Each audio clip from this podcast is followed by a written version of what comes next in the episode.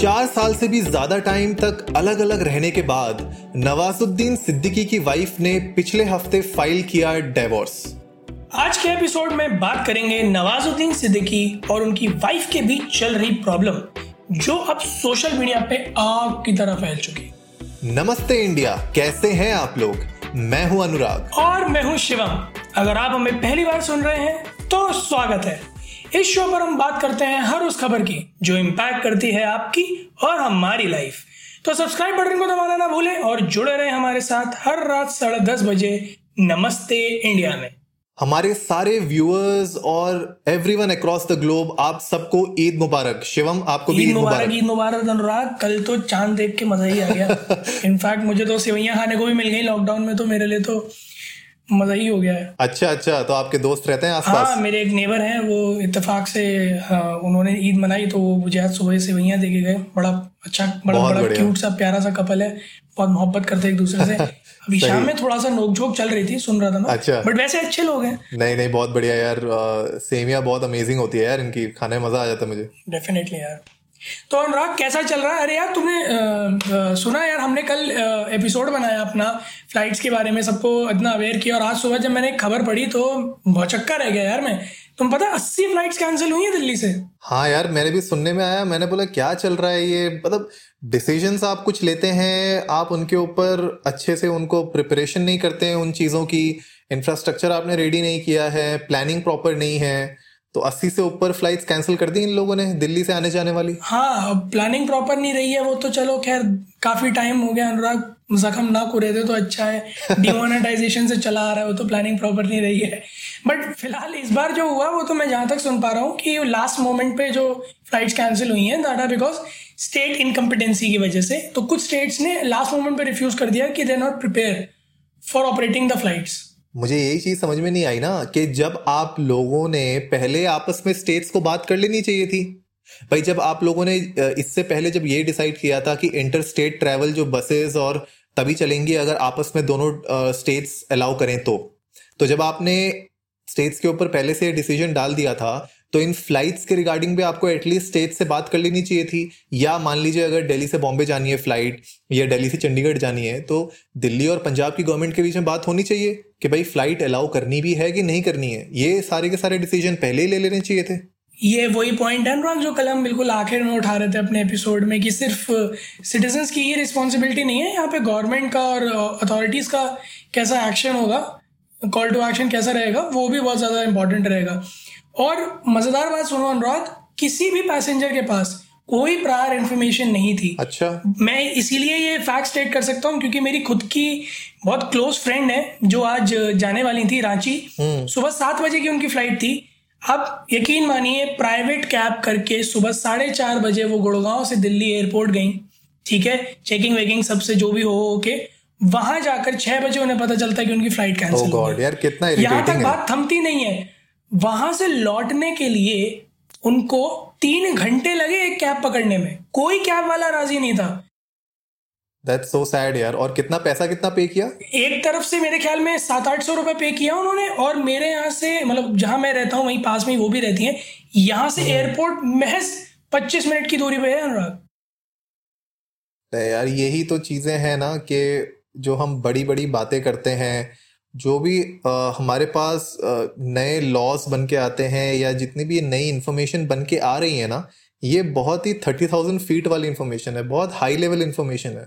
आप जब इनको ब्रेक डाउन करते हैं और बिल्कुल ग्राउंड रियलिटी पे आते हैं ना वहाँ पे कोई बात नहीं कर रहा है। और आई गेस नमस्ते इंडिया का एक बहुत ही इंपॉर्टेंट हमारा स्टैंड ये भी है कि ये जो ग्राउंड रियलिटीज है ना ये लोगों के सामने लाना। वो ग्लॉसी ग्लॉसी के चक्कर में बहुत सही बात कह रहे ग्लॉसी ग्लॉसी के चक्कर में और जो वो बड़े बड़े फिगर्स दिख जाते हैं हमें कि जो है जीडीपी का दस परसेंट बीस लाख करोड़ रुपए का पैकेज हम्म। और ये सारी बातें जो है ना वो जो है जनता में फैला दी जाती हैं ताकि जनता चुप रहे। और प्रोपोगेट तो होती है हिंदुस्तान में आपको पता ही है कैसे हाँ। बढ़िया तरह से। तो जो है सिर्फ़ एक को बतानी होती है बाकी सबको खुद ब खुद पता चल जाती है। बट एक्चुअली में उस पर कितना इनैक्टमेंट हुआ है वो कितना रूट में पहुँची है बातें वो कोई नहीं जानना चाहता है। और जब उन्हें बताओ भी तो sorry I am saying like this but जब बताओ भी तो लोगों का यही कहना होता है कि अरे ये तो ऑपोजिशन के काम है। नहीं जी जो फेस कर रहा है वो जानता है। माइग्रेंट वर्कर्स की हालत देखिए कितनी खराब है। नहीं, बहुत बुरी हालत है और इसीलिए आई गेस कोई भी सरकार हो, वो, भले वो स्टेट की गवर्नमेंट हो, वो अपनी सेंटर की गवर्नमेंट हो, आप कोई भी रूल्स लेके आते हैं, कोई भी नए रेगुलेशंस अगर आप करते हैं तो आपको प्लीज़ आपको ग्राउंड रियलिटी चेक्स करना बहुत ज़रूरी है। क्योंकि आई एम श्योर कि आपने जो भी डिसीजंस लिए, वो लोगों के खुशी के लिए लिए होंगे, लोगों की लाइफ बेटर करने के लिए लिए होंगे। लेकिन एंड ऑफ़ द डे यार, आप उन डिसीजंस को इम्प्लीमेंट नहीं करते। इम्प्लीमेंट करता है वो ग्राउंड रियलिटी ग्राउंड में जो बैठा हुआ, जो लास्ट में वो जो बंदा है ना, जो आपके ऑफ़िस का है या आपने जिस डिपार्टमेंट को दिया है, उस डिपार्टमेंट का जो वर्कर है at end of the day वो उसको इम्प्लीमेंट करता है। अगर वो कॉम्पिटेंट नहीं है उसको अच्छे से इम्प्लीमेंट करने के लिए तो ये आपकी सारी योजनाएँ, आपकी सारी प्लानिंग सब फेल हो जाती है। अनुराग, बताए सीइंग इमेजेस तो एयरपोर्ट्स पे क्योस मचा हुआ था। Literally chaos like you can see hundreds and thousands of people suffering because of all this and apart from that I saw some pictures जो बड़ा बहुत ज़्यादा डेविस्टेटिंग थी मेरे लिए। हालाँकि कोई इतनी बड़ी बात नहीं है but still to picturize myself into an airport and see the flight attendants wearing PP kits मतलब ऊपर से नीचे तक एकदम ढके पड़े हैं वो लोग।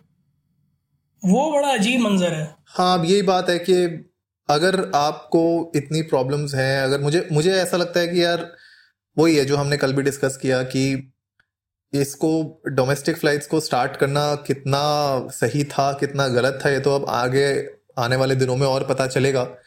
पहला दिन हमेशा केओस वाला होता है यार जब ठेके खोले थे इन लोगों ने तब पहला दिन भी केओस वाला ही था। और ठेके बंद भी तो हुए थे। सही बात है मुझे वही लग रहा है। अब जब इतनी फ्लाइट्स अगर कैंसिल हुई हैं तो बंद होने में ज़्यादा टाइम नहीं लगेगा। लेकिन वही बात है यार कुछ लोग जो है सीख लेते हैं। पहले प्रॉब्लम से कुछ लोग जो है बार बार गलतियाँ कर करके सीख रहे हैं। तो अब देखते हैं क्या करेंगे। और वो जो एक पॉइंट था अनुराग ना आपने कल उठाया था कि number of flights per route per day मैं जैसे पढ़ रहा था तो मुंबई टर्मिनल जो कि करीब करीब लाइक ऑलमोस्ट सेकंड बिजिएस्ट है।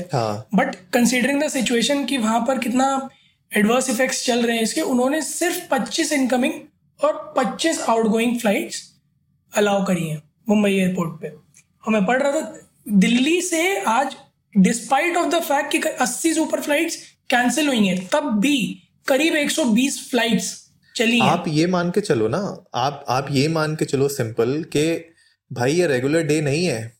It's not a regular routine इतने बड़ी प्रॉब्लम के साथ जिससे पूरी दुनिया अभी जूझ रही है, आपने अगर डोमेस्टिक फ्लाइट्स को रीओपन करने का प्लान किया है रिज्यूम करने का प्लान किया है तो आप उसको बिल्कुल एक you know just another day की तरह आप उसको स्टार्ट नहीं कर सकते। आपको थोड़े से थोड़े रेगुलेशन थोड़े स्ट्रिक्ट करने ही पड़ेंगे। और मुंबई ने जहाँ पे पच्चीस अलाउ किए मेरे ख्याल से ठीक है यार। एक दिन में भाई ज़ीरो फ़्लाइट से तो ज़्यादा ही है ना। हाँ एक घंटे में एक मतलब दो फ्लाइट्स हुई हाँ, क्योंकि एक इनकमिंग है ना एक आउट गोइंग हाँ, अगर मैं एवरेज निकालूं तो। Like thirty minutes of span which seems fair to me और आप रेगुलेशंस की बात कर रहे हो मैं चलो एक और फैक्ट आपके सामने रखता हूँ। मैंने एक आर्टिकल पढ़ा वो किसी न्यूज़पेपर का था। शायद टाइम्स ऑफ़ इंडिया या हिंदुस्तान टाइम्स में से किसी का था। हम्म। उसमें स्टेट वाइज गाइडलाइंस निकली हुई थी ओके okay. जो फ्लायर्स पे इम्प्लीमेंट हो रही हैं। आप यकीन मानिए बिहार और चंडीगढ़ के लिए लिखा था नो क्वारंटाइन अच्छा क्यों? किस सेंस में? आई डोंट नो बाकी स्टेट्स में जैसे लिखा था कि बिज़नेस है अगर आप बिज़नेस विज़िट के लिए जा रहे हैं तो आपको होटल का एड्रेस देना पड़ेगा। सात दिन से ज़्यादा नहीं रुक सकते वरना बाकी केसेस में चौदह दिन का सेल्फ क्वारंटीन है। ऐसे ही गाइडलाइंस थे बिहार और चंडीगढ़ के केस में था नो क्वारंटाइन इज़ रिक्वायर्ड अब वही बात है ना कि ये स्टेट गवर्नमेंट्स के ऊपर डिसीज़न छोड़े गए हैं कुछ तो अब ये आपकी खुद की इंटेलेक्चुअल यू नो है कैपेबिलिटी की आप कितना उसको सीरियसली लेते हैं और क्या करते हैं कि आपकी एंड ऑफ़ द डे यार गवर्नमेंट का वहाँ पे रोल यही है कि वहाँ के सिटीजन जो हैं वहाँ पे जो लोग रहते हैं उनका ख्याल रखा जाए उनकी सेफ्टी के ऊपर सबसे पहला इनका प्रायोरिटी होनी चाहिए। और इतनी ज़्यादा फ्लाइट्स ज़्यादा आप कह रहे हो कि 120 फ्लाइट्स चली आज दिल्ली से, बहुत ज़्यादा है यार। आप डे वन पे इतनी नहीं चला सकते। आप धीरे धीरे बढ़ाओ ना। आप डे वन पे लेट से 20 25 चलाते डे टू पे 30 करते उसको। एक वीक के बाद 50 सौ कर देते। धीरे धीरे आपको धीरे धीरे इन चीज़ों को खोलना पड़ेगा। आप एक साथ बोल दो कि हाँ भैया, ले लो फ्लाइट्स जितनी लेनी है, जितने टिकट बेचने बेच दो। तो तो फिर केओस तो फैलना ही है यार। समझ रहे हो ना यार? सौ करोड़ से ऊपर की जनता है हमारे पास। तो ट्रैवल तो करना ही है बहुत लोगों ने। पॉइंट है बिल्कुल अनुराग। और मतलब मतलब आज तो दिन भर में खैर खबरें पढ़ ही रहा था तो ये सारी तो मुझे याद नहीं है। और ठीक है, इन सब खबरों के बीच में बड़ी अब्रप्ट कहूँगा मैं डिस्कशन के बीच में ला रहा हूँ। बट एक और खबर थी जिसने मेरा अटेंशन कैच किया मतलब आज मिली मुझे, हालाँकि हफ़्ते भर पुरानी खबर है, थोड़ा हफ़्ते भर पीछे चल रहा हूँ। नवाज़ भाई के ऊपर कुछ एलिगेशंस लगाए हैं उनकी वाइफ ने, आपने पढ़ा उसके बारे में? डाइवोर्स वगैरह का कुछ फ़ाइल चल रहा है उन लोगों का? हाँ यार आलिया बिल्कुल बिल्कुल सात मई को इनफैक्ट डाइवोर्स के लिए अप्लाई कर दिया था आलिया ने जो नवाजुद्दीन सिद्दीकी की वाइफ हैं। और उनके लॉयर ने व्हाट्सएप एंड ईमेल के थ्रू नोटिस भी भेजा था नवाज़ को क्योंकि फ़िज़िकल नोटिस तो अभी जा नहीं सकता कुरियर के थ्रू डिजिटल मीडिया यार कहाँ से कहाँ ले गया? बताइए अभी तक शादियाँ हो रही थी ईमेल पे अब तलाक हो रहे हैं व्हाट्सएप पे। गजब यार। यही दिक्कत चल रही है और शादी को भी बहुत टाइम हो गया इनके 2004 से डेटिंग करना शुरू किया था। इनने 2009 में शादी हुई थी। दस साल? और हाँ दस ग्यारह साल हो गए हैं। तो आप देखिए कि इतना लंबा जो है मैरिज अब एंड हो रही है। डिवोर्स के लिए फ़ाइल कर दिया है। हालाँकि हालाँकि नवाजुद्दीन ने अभी तक इसका रिप्लाई किया नहीं है। अभी नोटिस का जो है जवाब दिया नहीं है। अभी तक अच्छा उन्होंने रिप्लाई नहीं किया ओके हाँ मैं पढ़ रहा था वो सेल्फ क्वारंटीन में है अपने होम टाउन में। यूपी में? हाँ अपने घर वालों के साथ हैं वो और भाई जिस तरीके से उनकी बीवी ने एलिगेशंस लगाए हैं उनने तो ये तक कहा है कि पिछले चार पाँच साल से वो वैसे ही साथ में नहीं रहते थे। अच्छा।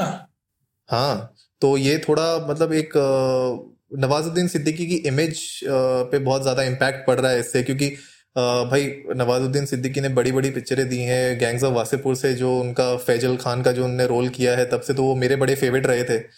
और अब वही बात है कि सेलिब्रिटी लाइफ किस तरीके से आप दिखाते हैं सामने अपनी ऑडियंस को और पीछे क्या चल रहा है वो बहुत अलग अलग भी होती हैं। तो ये थोड़ा सा एक दिक्कत क्रिएट हो सकती है नवाज़ के लिए? नहीं बट हाँ ठीक है। ऐसे दस साल पंद्रह साल की शादी टूटते हुए फ़िल्म इंडस्ट्री में तो हमने बहुत सारी देखी हैं। मेरे फेवरेट है ऋतिक हाँ. रोशन उन्हीं की शादी। हो तो बचपन का प्यार था सुजैन और उसके बावजूद भी ऐसा हुआ। शमी का भी केस कुछ कुछ सिमिलर ही है, जैसे नवाज़ भाई का है, उनकी भी वाइफ ने काफ़ी एलिगेशंस लगाए थे उनके ऊपर।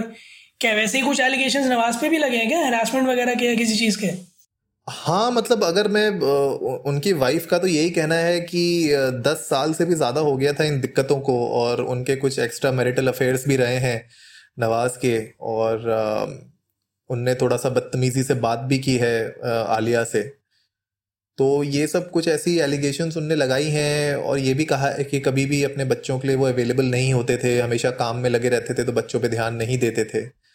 सेम शहर में होने के बावजूद भी मिलने नहीं आते थे बच्चों से। तो कुछ एलिगेशन हैं और ये सब इसलिए बताया और बात यही है कि ट्विटर पे आके उनने ये सब पूरा दुनिया के सामने रख दिया है। तो कहाँ तक इतना सही है पर्सनल लाइफ को ट्विटर पे उछालना सोशल मीडिया में उछालना?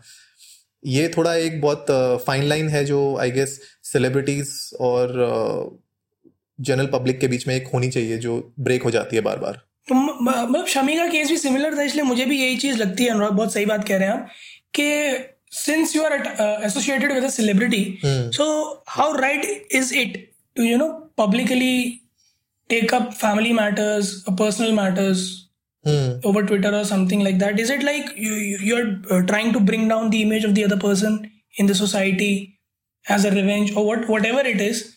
It it may be कि आप सच में बहुत मतलब मैं इस बात को डिनाई नहीं कर रहा कि उनके एलिगेशन फॉल्स हैं अनटिल अनलेस प्रूवन तो उन्होंने एलिगेशन लगाए हैं तो ऐसे बेबुनियाद नहीं होंगे पर क्या घर के मसलों को ट्विटर पे लाना सिर्फ़ इसलिए ताकि क्यों, क्योंकि आप एक ऐसे सेलिब्रिटी से एसोसिएटेड हो, क्या ये सही है? क्योंकि मुझे पर्सनली नहीं सही फील होता ये। आपका क्या ओपिनियन है इसमें हाँ क्योंकि उनकी वाइफ ने ट्विटर ज्वाइन किया था, क्योंकि उनकी वाइफ के ऊपर भी एक एलिगेशन लगाया था कि वो एक मीडिया पर्सनल है, पीयूष पांडे। उनके साथ उनके अफेयर के कुछ खबरें आई थी, बीच में रूमर्स निकले थे। जो पीयूष पांडे ने भी डिनाई किए थे और आलिया ने भी डिनाई किए हैं पब्लिकली तो इसके बाद आलिया एक्चुअली ट्विटर पे आई और उन्होंने कहा कि आप सच को नहीं छुपा सकते और बेचा नहीं जा सकता सच। आप दबा नहीं सकते सच को। तो इसलिए मुझे ट्विटर पे आना पड़ा और ताकि कोई मिसकम्युनिकेशन ना हो किसी के भी बीच में। इसलिए मैं ट्विटर में आई हूँ ताकि आप लोगों के सामने मैं सारी की सारी बातें रख सकूँ।